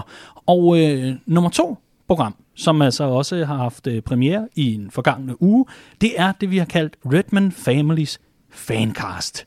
Fordi øh, nok er det af fans for fans her i Redman Family, og det er vi rigtig, rigtig glade for, at øh, vi bare kan få lov til at være nogle, nogle glade drenge, der øh, og piger, der øh, ellers giver den fuld gas på, øh, på analyser og nørderi osv. Men, men vi savnede lidt at høre nogle stemmer udefra. Så nu har vi simpelthen lavet formatet, hvor vi øh, lader medfans komme til ord og komme ind med noget, de måske øh, sidder og spekulerer lidt i. Det kunne for eksempel være, at Liverpool på ingen måde skal forlænge med Gini, eller hvad ved jeg. Altså øh, en eller anden tanke, man tænker, den der, den skal jeg altså levere, og så skal den diskuteres for åben mikrofon. Og øh, Riese, skal vi ikke lige smide et klip derfra, hvor vi kan høre øh, vores første gæst, og hvad han har at sige omkring den bredde, Liverpool bør, bør have, og hvilken klasse den også bør have? Jamen det er klart, at øh, en klub af Liverpools størrelse, øh, der savner jeg noget, noget konkrethed omkring, hvordan man skal satse i forhold til, hvordan bænken skal være kontra det hold, der er på banen. Jeg savner bare at kunne se en... Øh, jeg er med på, at man som klub skal satse på talentmasse, og det vil jeg også gerne støtte op omkring. Jeg vil også gerne støtte op omkring en transferpolitik, som er, er, er i orden i forhold til financial fair play og alt det der. Hvis vi skal tage et eksempel, men når City har vundet fire mesterskaber fra 2012 og til nu, så synes jeg jo især, at det har noget at gøre med den bredde, de har i truppen. Altså hvis mange af deres A-kæde mangler, så kan man tage deres bænk og sætte ind, hvor de faktisk passer perfekt ind. Det der med, at A, det passer godt sammen med B. Og der synes jeg, at Liverpool, det handler ikke så meget om, at vi lige nu er så ramt på alle forsvarspositionerne. Men hvis vi har haft en, en spiller, for eksempel som Koulibaly, og han for eksempel ikke havde været skadet, så vil jeg da have mere tiltro til at skulle se øh, en erfaren spiller som ham gå ind og tage en plads, end for eksempel nogen fra vores ungdomsakademi lige pludselig skal ind helt uprøvet. Og, altså, øh, mm. øh, jeg savner lidt mere konkurrence om pladserne, jeg savner, at den spiller, som vi muligvis mangler, bliver erstattet af en spiller, som har noget mere erfaring, noget mere modenhed, og øh, ikke er så øh, ikke er en loose cannon, hvis, øh, ja. hvis man kan bruge det udtryk. Ja. Spændende. Der mangler altså klassespillere til bredden, i hvert fald hvis øh, Liverpool skal øh, blive det her dynasti. Det, det lader til at være analysen lidt for simpelt, kan man sige, fordi der er meget mere end, end bare lige det her øh, korte uddrag selvfølgelig. Riese, savner du klassespillere til bredden for Liverpool? Er du nervøs på den konto? Øh, ikke lige nu. Øh, jeg kan sagtens se, hvor i truppen det er, at der, øh, der, kunne, øh, der kunne være godt af at komme en, en ekstra spiller ind, og så i forhold til det der med, hvis det er for at lave et dynasti, øh, jamen så er det da rigtigt nok. Jeg tror ikke, vi har de spillere nu, øh, der gør, at vi kan vinde øh, mesterskabet de næste fem år, men der er del med også en del transfervinduer at se frem til, øh, cirka to om året. Øh, så, så jeg synes, at der er lagt en bund af klassespillere, og jeg synes, der er lagt en bund af øh, tro på systemet, en måde at spille på, som vi så senest her mod, øh, mod Leicester. Nu er selvfølgelig også dybt unfair over for Stakkels Nikolas, at vi lige går ud og banker Leicester 3-0 med andenholdet, efter han er kommet med den her vurdering. Øhm, så, men jeg synes, der er, der er den, her, øh, den her bund at, at, at bygge videre på, der gør, at vi kan se sådan en som Curtis Jones lige pludselig komme ind. Jeg vil så give, jeg vil give Nikolas ret på den måde, at øh, lige nu trækker vi en hel del på de unge spillere. Vi har set en Rhys Williams gøre det rigtig fornuftigt. Øh, vi har set en, øh, en Nat Phillips komme ind, også løse sin opgave rigtig fornuftigt. Vi har set en Curtis Jones, der, der i den her kamp måske får sit øh, den præstation, der skal, der skal øh, give ham et springbræt videre i, i den her sæson. Men det er altid sådan, at med unge spillere, der følger også udsving. Så hvis vi kan holde det på det niveau, hvor de unge spillere kan komme ind, få nok kampe til de udvikler sig, komme ind på et hold, der har så stor klasse, at man samtidig vinder nogle kampe og kan bygge videre, øh, så står vi med en rigtig spændende ung generation, som vi nu kan begynde at oplære til at være bredde. Men det er fuldstændig rigtigt, at hvis vi lige pludselig står i en situation, hvor Rhys Williams skal spille 15 kampe i streg, så tror jeg også, at jeg kommer til at råbe og skrige af bredden i mm. forsvaret. Okay, og det er spændende. Og igen, der øh, udlader altså dig, Clark, for, for den diskussion, fordi det er jo øh, dig, der er med til at diskutere med, med Nikolas efterfølgende i forhold til, øh, ikke ef- efterfølgende, undervejs selvfølgelig, det er jo en debat, I har. Den er rigtig spændende, at den kommer ud på nogle navler, altså ikke, ikke alt for høje navler, det er ikke sådan, at I bliver uvenner, men, men jeg synes, der er, der er godt, øh, godt kog på kedlerne, og ja, fin, fin debat for Nikolas Risager for Odense, altså som, øh, som er den første gæst igennem. Det, øh, det er i hvert fald ret interessant. Jeg har dog et spørgsmål. Ja. Og det er, hvis, hvis man koger det ned. Nu, du, du sidder og afventer, og jeg spørger dig om et eller andet helt way Nej, off. nej, nej, nej, det er nemlig til, til selve debatten her. Det er, altså, hvis, hvis man ser sådan trofæmæssigt på Liverpools høst under Klopp, Ja. så kan man, øh, og, og det her, det skal virkelig ikke misforstås, men hvis man er lidt kynisk og lidt nøjeregnende, mm. så kan man jo godt komprimere det til sådan en, en fond, der hedder, at det var 12, cirka 12 rigtig, rigtig gode måneder. Mm. Altså det var Indtil der, videre, Liver, ja. Liverpool, ja blandt andet, at Liverpool øh, hentede de her fire trofæer, det værende Champions League, det værende mm. Premier League, det værende Supercuppen og VM for klubhold. Den, øh, den, den smukke kvartet af, af, af trofæer. Men, men det er jo 12, 12 gode måneder. Hvordan skaber man 4-5 gode år? Det er jo det, der er meget interessant, fordi man kan jo godt indkapsle det og sige, det hold var rigtig godt, men det skal jo også gælde de næste mange år fremover jo. Ja, når Jürgen Klopp nu er færdig, øh, så har han også været her i ni år. Så kan du gange de 4-5 år med to, og forhåbentlig øh, trofæhøsten med mere end to. Det er i hvert fald min forventning. Så Okay. i stedet for at zoome ind på en konkret periode, som et eller andet sted bare bliver en mellemregning, når vi er færdige, så vil jeg hellere øh, gøre status efter, øh, efter ni år. Uh, kan du høre, Riese? Han er, han er her. Nå, nej, men det, det er jo, og det giver jo meget bedre mening. Altså, havde jeg sagt det her for et år siden, så havde det været et, altså, så havde man tænkt, hold kæft, et politikersvar, ikke? Fordi vi har ikke vundet noget endnu, men, men status er bare, at nu har vi virkelig vundet Mm. alt, hvad der er værd at vinde, og jeg er sikker på, at vi ikke er færdige nu. Så, øh, men var det rart, at vi får mulighed for at, øh, at, at ringe medfans op og, og, Mhm. og lave sådan en format her? Det, øh, det, det har vi også skrevet på, at, at vi ligesom kunne inkludere folk noget mere, om det skulle være i, i Copcast, eller hvordan det skulle mm. være. Nu har vi så øh, endelig fået et format, hvor vi kan gøre det, og vi glæder os til at ringe mange flere op i fremtiden, så vi ligesom kan sørge for, at det ikke kun er her i den københavnske dødsstjerne af et foretagende, at øh, meningerne kommer ud og svømme. Så det, øh, det bliver rigtig interessant. Hvad fanden? Nå, jeg, jeg troede, jeg var rebel. Det, det Du, holder du er Darth Vader. jeg. Jeg tager for Jeg, jeg er kejseren. så vil jeg ikke vide, hvad Riese er. Darth Maul. Åh, oh, det er et godt bud. Nej. ikke desto mindre, hold Så op. længe, så længe jeg ikke er Jar Jar Binks, så, øh, så tror jeg, jeg kan leve med det meste fra det univers. Oh my god, han smadrede etteren. Nå. Uh, CGI har aldrig været bedre. Ikke desto mindre. Øhm, de her nye formater kan man altså finde, og det var øh, www.redmanfamily.dk-plus. Der kan man altså gå ind og, øh, og finde alt det her indhold, som er lavet kun til medlemmer. Også kan jeg sige, at der ud over øh, de her videoprogrammer, altså også begynder at komme nogle flere, nogle skrevne artikler, som er primært for medlemmer, og øh, Fancast kan altså også lyttes, så man behøver ikke stå og at, øh, eller sidde og glo på øh, debatten til form, da det jo er over telefon. Man kan også bare proppe det i ørerne. Men igen, log ind og lyt eller se med, det vil vi simpelthen blive så glade for. Og så er der altså ydermere at sige, at øh, Riese, jeg synes lige, at vi skal øh, give den op, så at sige.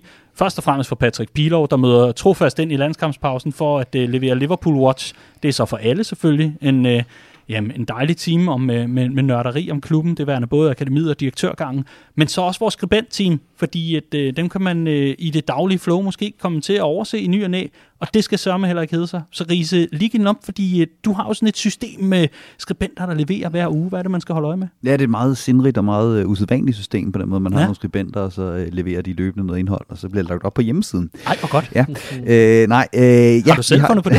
Nej, det er jo det er Du simpelthen er, utroligt. altså, ja, ja, du Det tager er- mig hver det, gang. Det er altså, simpelthen, øh, man skal Ja. være omstillingsparat og innovativ, ikke? Tænke ud af boksen. Øhm, nej, det, det er fuldstændig rigtigt. Vi har et, øh, et, et fremragende skribentteam, som, øh, som leverer nogle, øh, nogle indlæg hver uge. Målet er, at der skal være, øh, der skal være to om, øh, om ugen, øh, og det har vi, det holder, har vi i hvert fald holdt indtil videre i, øh, i sæsonen. Øh, og det, vi kommer vidt omkring øh, i emnerne, og, øh, og, og, og prøver så vidt muligt at gå lidt i dybden med nogle af de her øh, lidt tungere emner og tendenser, der viser sig i, i Liverpool. Men vi er også, øh, vi er også øh, velsignet med en, en, en, en god blandet skare af skribenter, der, øh, der, der har forskellige interesser, forskellige måder at skrive på, og det vil vi rigtig gerne lade komme til udtryk. Så mm. hop ind på redmanfamily.dk, der kan man også sortere efter analyser, blogs, og så mm. dukker der simpelthen kun det op, som, øh, mm. som vores kære skribenter selv har, øh, har skrevet. Så, øh, Fornemt.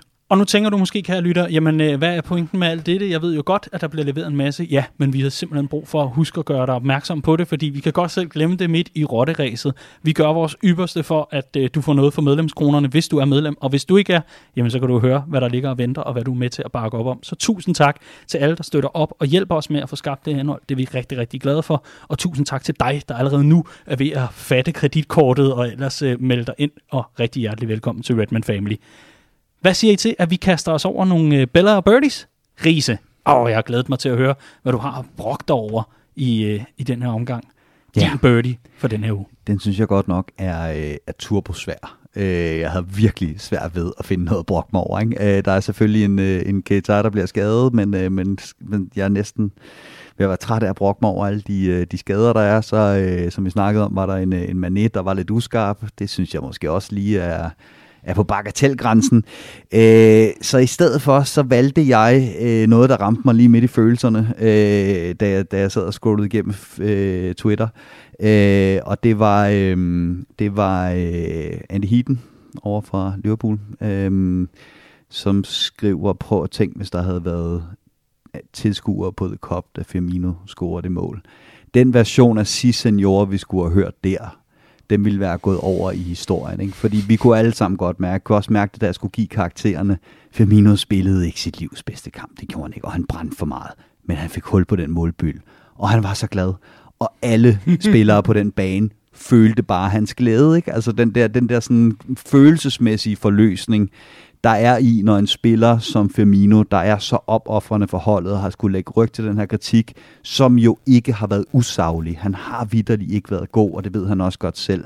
Da han får hul på den målbyld, der skulle der have stået et pakket The Cup, som han kunne løbe ned og få en, mm. en, øh, et gult kort for at smide trøjen og, øh, og løbe ud og, øh, og, og, og, og fejre øh, sammen med. Og der kunne jeg godt mærke lige der, øj, hvor den ramte hårdt, at der ikke var tilskuere på stadion. Så det, Mm. får min, øh, det får min birdie, at vi stadigvæk ikke har fået tilskuere på stadion i Premier League. Og den birdie øh, er næsten i tråd med samme her fra, fra Jimmy, der melder ind inde på Facebook, der siger birdie og udopstegn, udopstegn, så ved man altså, at det er alvorligt. Vores faste lytter Jimmy, der skriver, at jeg ikke kan ønske mig en tur til Anfield i julegave. Hold kæft, hvor jeg savner at komme afsted igen. Uha, Jimmy, du er ikke den eneste. Ja, og så er der øh, Mikkel Jacobi Thomsen, og den har jeg glædet mig rigtig meget til. Birdie. at der ikke er Leicester, som Amazon, øh, laver, at det ikke er Leicester, som Amazon laver en kommentar om. nu finder vi aldrig ud af, om Brendan havde 11 konvolutter med navne på de spillere i startopstillingen, som han vidste ville ligne træningskejler på Anfield. Sådan. Det er altså godt med den. Clark, din birdie for den her uge. Ja, men det er, det, det er altså også et godt bud, synes jeg. Og jeg synes også, at, at, at, at Rises er et, et, et super bud. Jeg overvejede, øh, jeg overvejede faktisk selv den med skaderne, men øhm, fordi det er jo, altså at se Naby Keita udgå på den måde, det er, det er super ærgerligt. Jeg har faktisk i stedet taget øhm, Takumi Minamino, som øh, var et af de eneste kort, der var at skyde med fra bænken øh, til den her kamp. Og øh, det er ikke, fordi han gør det øh, på nogen måde dårligt, da han kommer ind. Det er mere fordi, at vi er ved at nå dertil, hvor det bliver svært for mig at se ham gøre sig gældende i Liverpools fronttrio. Og øh, oven i det, så var det en spiller, jeg havde forventet øh, skulle gøre sig gældende et andet sted, end det han ligesom nærm eller lader til at være screenet til nu, nemlig at være øh, Feminos øh, øh, deputy, eller hvad man siger, ikke? Altså, han, han ligesom skulle, skal træde ind fra, fra Feminos skygge og være en del af denne her overgangsfase, når han engang er færdig. Øh, jeg havde forventet, at vi skulle se Minamino være langt mere fleksibel, spille langt mere både på kanterne og på midtbanen osv., og, så videre, og det gik bare op for mig i går, da Keita bliver skadet, at øh, altså, så er der med lang vej fra, at han skal, han skal gøre sig gældende til en, til en plads på midtbanen. Ikke? Øhm, og øh, så synes jeg også bare, at øh, kontrasterne er tydelige, når man ser Diogo Jota, og det er muligvis urimeligt det her, fordi han har været fuldkommen vanvittig.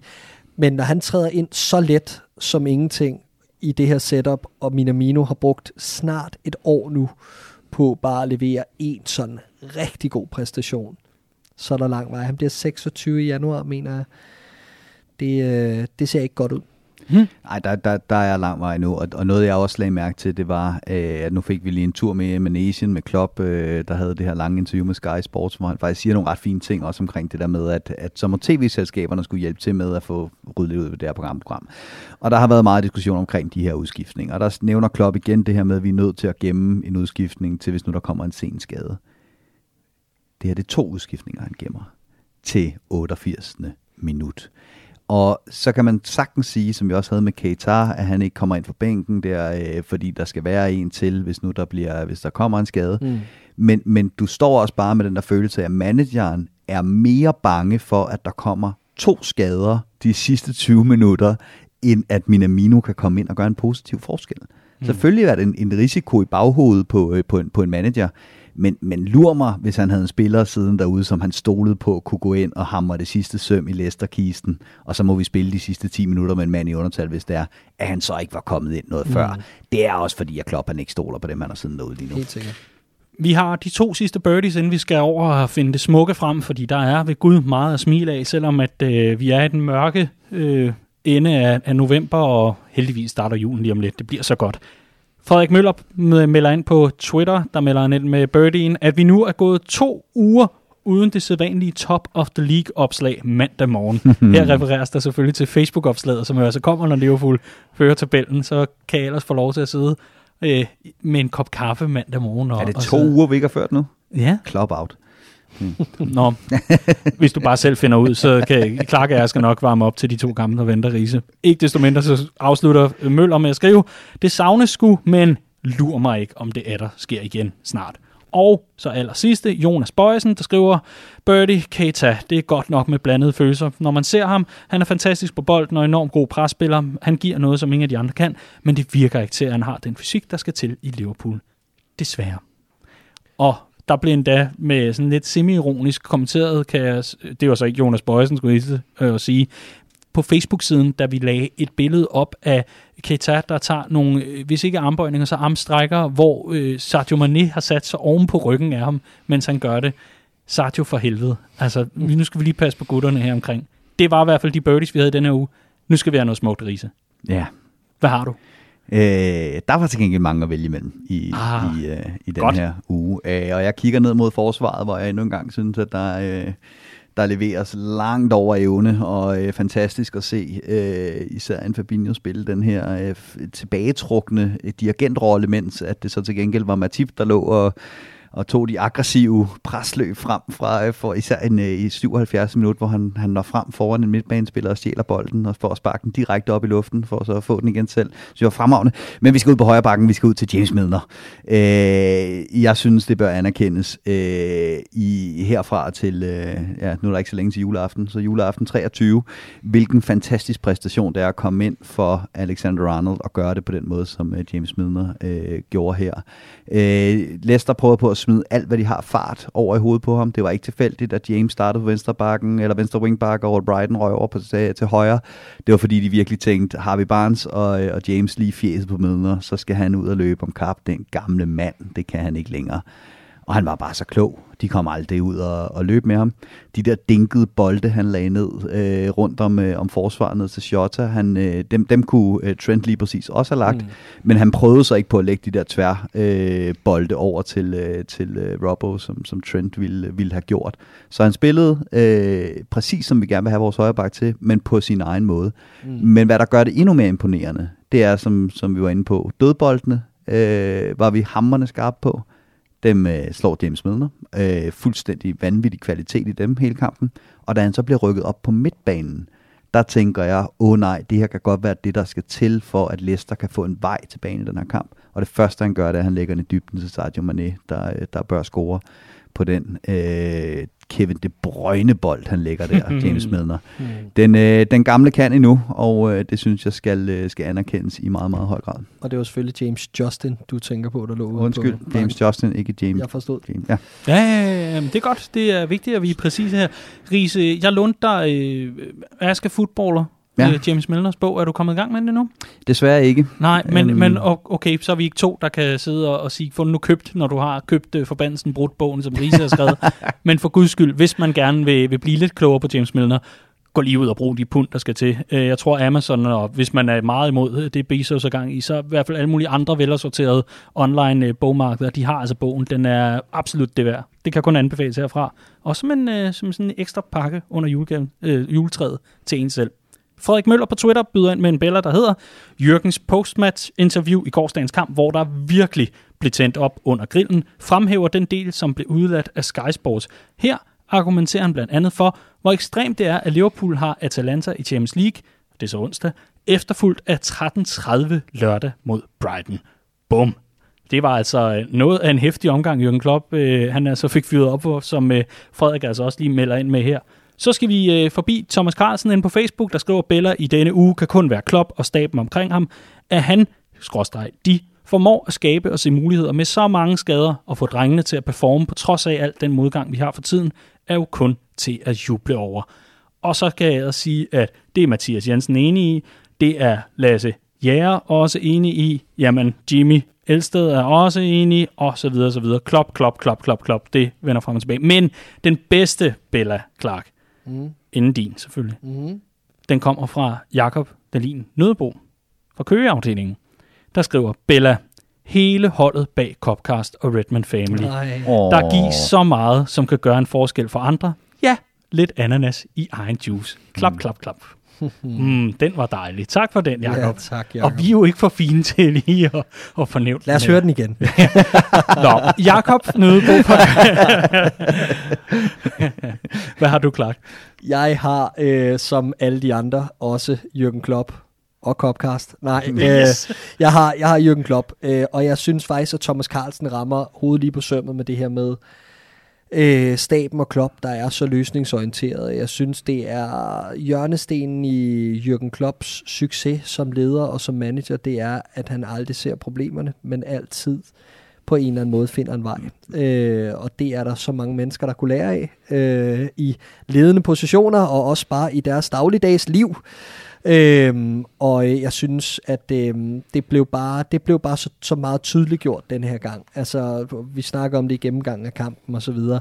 Øhm, men, men hvor nemt havde det ikke været? Og, og, altså, jeg kan da huske, at vi sad her i, i, i landskabspausen, Daniel, og snakkede om, Mm. nej, nu, altså hold da op en joke. Nu rører Salah også, og nu henter sådan også skadet, og man bliver sådan apatisk, ikke? Jo, jo. Øh, og- Corona Robertson, Ja, øh, men, og det, det hedder også- det. Jo, jo, det hedder Robinson selvfølgelig, ikke Robertson. nu blev jeg også lidt forvirret. Corona Robinson. Ej, men, men det må da være Ja. ja. så nemt at bare tænke, ej, alt er også bare imod os, ikke? Men, men det får man ikke noget ud af. Nej. Og, og i stedet så, så klæder han de her drenge på til at, at, at gå ind og kæmpe en kamp på, mm. på så højt niveau, og, øh, og, og lade maskinen køre videre. Ikke? Det er i, i, i særdeleshed bare mentality monsters. Øhm, og så er han jo ikke dum, Jürgen Klopp, i den forstand, at øh, i forhold til den her rant, han laver med tv-udbyderne osv., den havde han jo set før landskampspausen, så han var jo allerede ude at bakke Ole Gunnar Solskjaer op, da han ligesom øh, rettede kritik mod Mhm. mm-hmm. de, her, øh, de her udbydere Mm. øh, efter deres kamp mod Everton, mm. hvor han sagde, det er jo fuldstændig sindssygt, at vi spiller så sent i Europa i midtugen, og ellers skal spille 12.30 engelsk tid øh, her mod Everton. Altså, de Mm. smider sig ud for at tabe, og Klopp var jo enig, og det var han jo, fordi at det lange lys var på. Han vidste godt, hvad der ventede efter landskampspausen, og mm. at det nu bliver tættere end nogensinde, og jeg, jeg tror slet ikke, han har været overrasket, da han fik de her tilbagemeldinger om Joe Gomez og, og, og, og Jordan Henderson og Mohamed Salah. Noget selvforskyldt, noget ikke, men jeg tror ikke, at han var, han var overrasket. Mm. Altså, han vidste godt, at, at den her byrde, den er blevet helt enorm, ikke? Og jeg, jeg synes, det er svært ikke at give ham ret. Der er jo meget diskussion omkring, ja, hvad skulle der spilles landskampe? Skal der spilles venskabslandskampe? Skal der være fem udskiftninger osv.? Faktum er bare, at det fungerer ikke, det der foregår lige nu, og, og der bliver drevet rovdrift på de her spillere, og, og, og det kommer til at, øh, at komme til udtryk her hen over julemåneden. Det er jeg slet ikke i tvivl om. Vi kommer til at se nogle, nogle trupper i Premier League, der er fuldstændig skilt ad. Så jeg synes, det er enormt vigtigt, at han tager en for holdet i, i den situation, også Klopp, og, øh, og viser lederegenskaber, der bevæger sig ud over dem, han, øh, han viser for os fans til Liverpool. Og som en sidste kommentar til netop det, kan man jo sige, at øh, Klopps øh, sidste pointe, eller i hvert fald en af dem i netop det her postmatch interview, var netop også, at hvis vi fortsætter på den her måde, så kan det blive svært for mig at stille med 11 raske ja. spillere, når, øh, når sæsonen er, forståelsen. er forbi. Men jeg synes alligevel, pointen kan få lov til at stå for sig selv, for hvis der er nogen, der kan vinde et mesterskab Mhm. med kun 11 raske spillere, så må det være Jürgen Klopp. Så skal vi til nogle optagter. Det har jeg også glædet mig rigtig meget til i en øh, alt for lang landskampspause. Vi skal tale lidt om øh, opgøret mod Atalanta, og øh, jeg har glædet mig enormt meget, Clark, til at høre, hvordan Jürgen Klopp han skal håndtere det her opgør. Fordi øh, hvordan håndterer man en kamp, hvor man i bund og grund jo måske lidt hmm, har lyst til at spare på nogle kræfter og være klar til et run-in i øh, Premier League og så videre og så videre. Ja, hvad tænker du, han skal gøre? Jamen, endnu en fantastisk grund til, at jeg ikke er manager i Liverpool, og det er Jürgen Klopp, fordi jeg er helt enig i, at denne her, den er tricky. Øh, det kan jeg høre på dit spørgsmål, at det tænker du i hvert fald også. Mm-hmm. Øh, og øh, med Liverpools pointhøst so far i Champions League, så kan det være rigtig, rigtig fristende at, øh, at spare lidt på kræfterne i, i, i, den her, i det her opgør, med tanke på, at der netop er et kick-off 13.30 dansk tid på, på lørdag mod Brighton. Øhm, men jeg tror bare ikke, det sker. Jeg tror, vi øh, kører videre med meget af det, vi så øh, søndag aften mod Leicester. Jeg tror, det bliver et Liverpool-hold i nogenlunde samme forfatning. Dog tror jeg, at der kommer to udskiftninger, og det bliver, øh, ja, der kommer så, ja, der kommer to udskiftninger. James Milner rykker op på midtbanen, tror jeg, for Naby Keita, og så tror jeg, vi får to nye backs ind. Aha. Og er, er, det, er det noget, vi skal glæde os til at høre, hvil- hvilke backs Det bliver Nico Williams og Kostas Tsimikas. Okay, okay. På den front. Jamen, alle kan jo spille bak efterhånden i løb. Altså, alle kan spille alle pladser efterhånden, så, så det er jo rigtig, rigtig interessant. Riese, det var så umiddelbart, hvordan Klopp, han øh, lige på øh, sådan en, i hvert fald en kort opsamling, skal håndtere det her opgør i forhold til at, at lægge kræfterne rigtigt og så videre, så videre. Så vil jeg jo gerne høre dig, hvis vi hopper over i fjendens lejr. Hvad tror du så, at uh, Atalanta-manager Gasperini han har set nærmere på, efter hans hold blev slagtet i egen hule af, Liverpool i uh, opgøret førne? Jeg tror, han har øh, kigget nærmere på, hvordan de kan lade være med at stresse så meget, som de gjorde i den første kamp mod, mod Liverpool. Der går en ret lige linje mellem Atalanta-kampen og så Leicester-kampen. Det er meget det samme, vi gør. Vi kvæler deres opspil med det her rimelig høje pres, men hvor man bevarer organisationen, og så tvinger man simpelthen tempoet i kampen op øh, i så højt et niveau, at modstanderne begynder at stresse, begynder at smide bolden væk, øh, lige så snart der er lidt pres på dem. Øh, han er ikke en mand, der ændrer på den måde. Altså jeg så dem spille mod Inter øh, lige efter de havde fået banker også, og det var fuldstændig samme gameplan, fuldstændig samme øh, idé, han kom ud med. Øh, så så han, han, vil, han vil være en type, der går ud og siger, øh, vi skal blive bedre til plan A, hvis plan A ikke virker. Øh, men han vil også være en type, der går ud og siger, at vi skal til gengæld også blive bedre til at holde hovedet koldt, hvis vi skal have noget med fra Mm. Udmærket, udmærket. Og lykkes de så med det? Nej. Nej? Uha, det kan vi jo gemme til, når I skal komme med jeres bud på resultater, og selvfølgelig også øh, startopstillinger. Er der nogle vigtige pointer at få med, øh, inden vi øh, rykker Jamen, jeg- videre? jeg Fordi tror, den jeg- jeg- bliver jo spillet lige om lidt, kan man ja, sige. Ja, det det. Jeg, jeg tror øh, bare lige, så jeg kan sige det nu, øh, øh, så kan lytterne grine, når de hører det her, og jeg allerede har taget fejl. Jeg tror, der bliver roteret mere, end det Clark siger. Øh, jeg tror, vi, vi er så, t- altså, det er så tæt i toppen af Premier League. Der er så mange, så mange hold, der stadig er med, øh, at der skal sættes nogle sejre ind nu. Nu, nu. nu kan man kigge på City og sige, nu har vi stort set taget dem ud. Øh, ja, Hormod står for fald, ikke? Ja, ja. Øh, men, men, men jeg tror lige nu, der vil der være fokus på at få sat nogle point på kontoen i Premier League. Øhm, og vi er så langt foran i den her gruppe, at et point på hjemmebane mod Atalanta, så har vi 10 point. Øh, det burde være nok til at gå videre fra gruppen. Så jeg tror også, vi får både øh, Divok og, øh, og øh, Minamino at se. Okay. Jeg vil sige, at øh, jeg håber også, at vi får mere rotation at se, øh, med tanke på alle de muskelskader, der ligesom hober sig Præcis. op konstant. Det håber jeg. Jeg synes bare ikke, det vil ligne Jürgen Klopp, og jeg tror, at han håber, at han kan lukke denne her gruppe nu, mm. og så Mhm. har man altså to fridage mod Ajax og, og FC Midtjylland i et tæt december. Jeg tror, jeg tror bare, han, han holder øh, krudtet på bænken, og så siger han, så kigger vi efter 60 minutter, hvor står vi? Er vi ved at gøre det med reserverne, så får de lov til at gøre det færdigt. Er vi ikke ved at gøre det med reserverne, så smider vi kavaleriet ind der. Så satser vi på, at det er nok til at få lukket den her gruppe, men, men der er en kamp på lørdag, og han, med, med den rant, han var ude omkring spilletidspunkterne, så, så, så tror jeg bare, at det, er, det var også for at lægge i ovnen til en, øh, en, en wholesale change i min. Mm-hmm.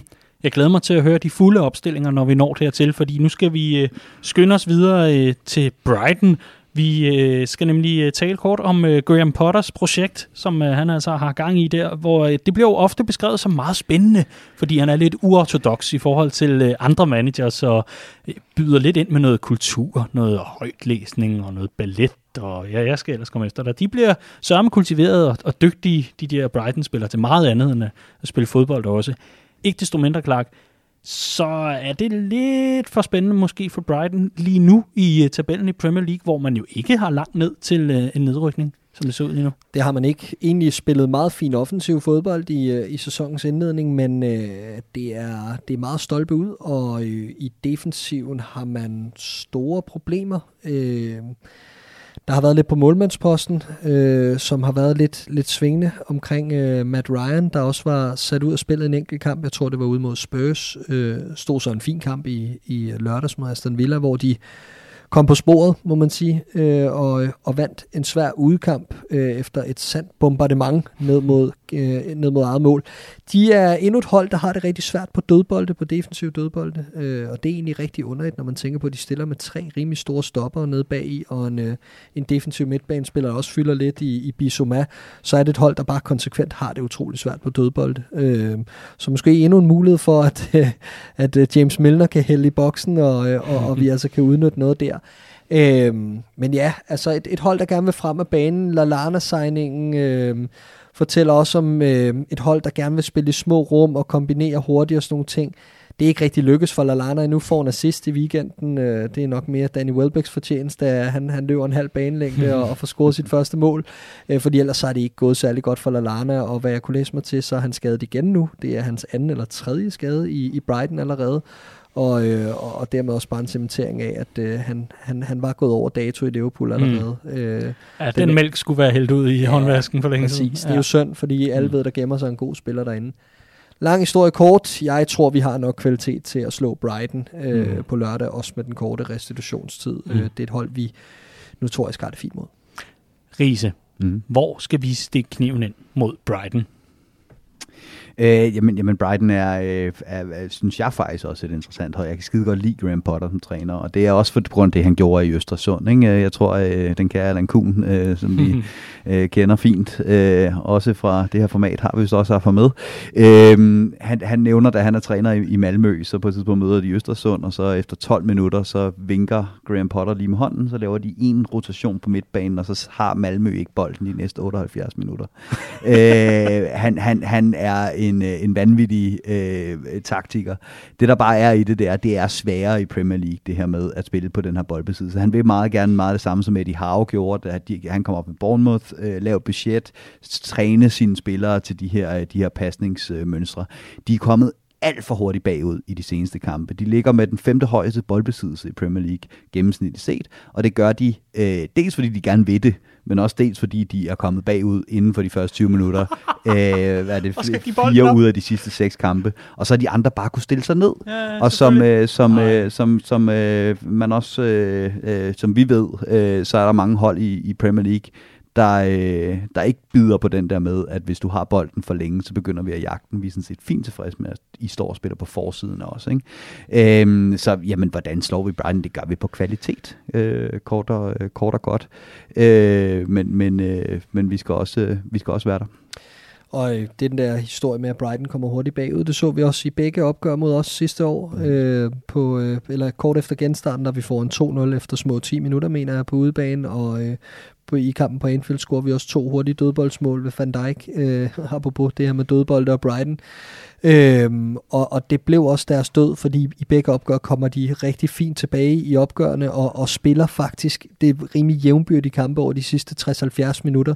Så nøglen er øh, slå til på dødbolde og, og komme blæsende ud fra start, så, øh, så, så, så plejer vi at slå Brighton. Ja, og, og kan man spille hurtigt nok med deres bagkæde, så ved vi jo også godt, at en Dan Burn og en, og en, og en Donk, de vil, hel, de vil helst øh, spille holdet i, eller spille spillet i de højere luftlag. De skulle ikke glade for at komme ud og løbe om kap med, øh, med, med hurtige kombinationsspillere, øh, så det er selvfølgelig også det, vi skal. Mm.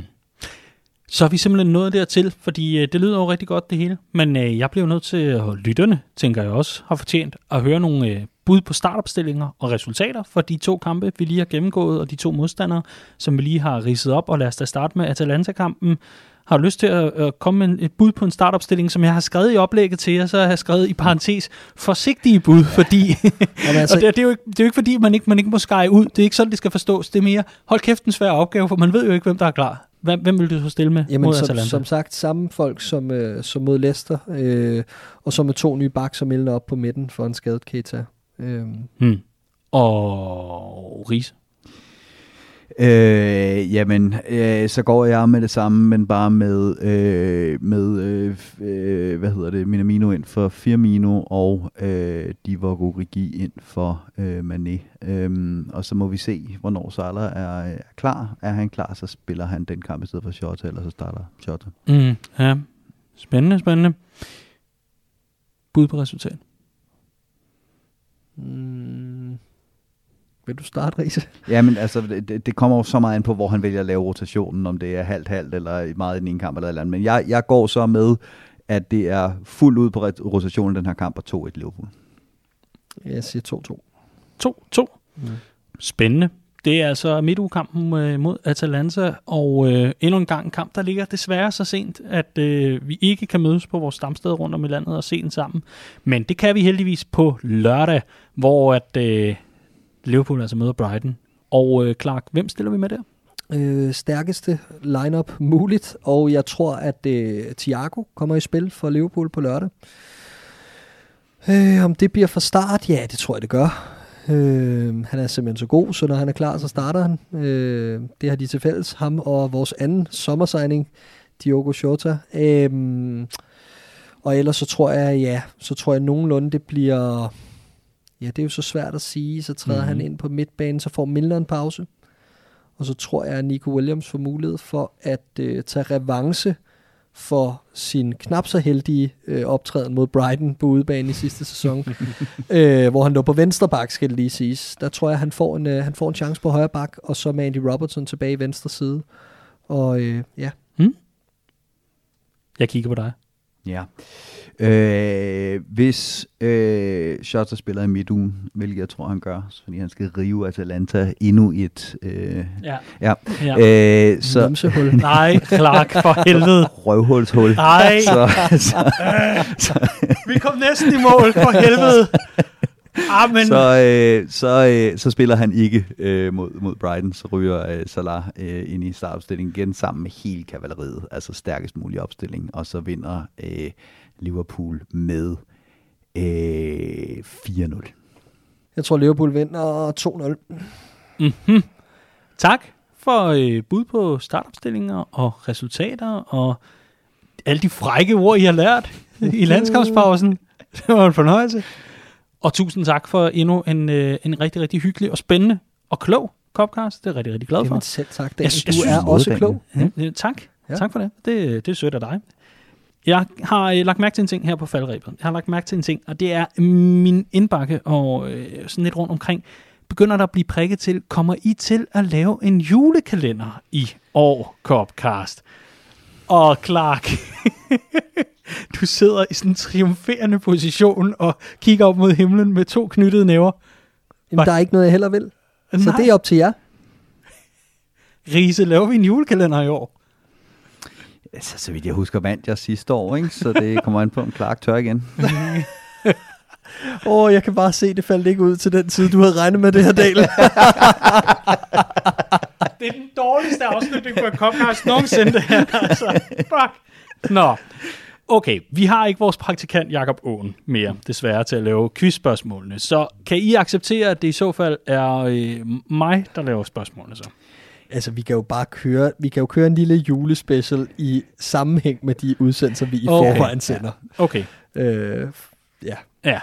Vi, vi kan også samle det. Skal vi, skal vi finde nogle vådevarer frem til det også? Jamen, det kunne da godt være, at vi skulle have en lille, en lille mandagsøl, Ja, udover de fire, vi alligevel drikker hver mandag. altså, må man sige. jeg, jeg laver en fremragende dødsgløk. oh god. That escalated quickly. det gjorde det i allerhøjeste grad. Det her, det var Copcast, og dem, du har lyttet til, det er Andreas Brøns Riese, chefredaktør for hele Gøjmødet, der hedder Redman Family. Clark James, som altså også gør sig som øh, husanalytiker og tv-trold med verdens bedste liga, men ikke i den her uge, fordi der er Thanksgiving. ja, det er der. Så vi holder lige pause på torsdag. Ja. Men ellers så kan man altså øh, finde udsendelserne med verdens bedste liga inde på Viaplay, og så øh, bliver de altså optaget hver torsdag, og så ligger de og kører båndsløjfe, når der ikke er golf og alt muligt andet spændende Ja. på, øh, på sportskanalerne. Så ligger I altså og kloger jer på Premier League i, i det format. Spændende er det. Og jeg synes, man skal, skal tjekke det ud. Hvis man ikke har gjort det nu, så er der rig mulighed for lige at få samlet op på en masse af de gode afsnit for den her sæson. Jeg selv hedder Dan Siglov, og jeg er simpelthen så taknemmelig for, at du har givet at lytte med. Tusind tak for det. Og tusind tak til dig, der er medlem af Redman Family. Husk, at du kan gå ind på redmanfamily.dk-plus allerede nu og finde vores nye programmer, samt en masse andet lækkert indhold, som altså er forbeholdt medlemmer. Og som den sidste ting, Clark, du skubber mikrofonen væk, men du skal lige huske at minde om en ting, for i den her uge, hvad er det det? Det er jo Red Week. I, Så svarede jeg rigtigt? ja, det gjorde du. Ah, bingo. Ja, det er det. Øh, Så hop ind, i, øh, hop ind på shop.redmanfamily.dk og øh, gør en god handel. Vi har smidt nogle nye designs op i den anledning, og så sparer du 25%. Og alle de her spændende ting, jeg nævnte i indledningen, nemlig at du kan vinde en Liverpool-trøje, hvis du bestiller. Og hvis du bestiller for 500 kroner, får du fri fragt og en mesterskabsøl med i din bestilling, så frem du er over 18. Bum. Det her, det var Copcast. Tusind tak, fordi du lyttede med.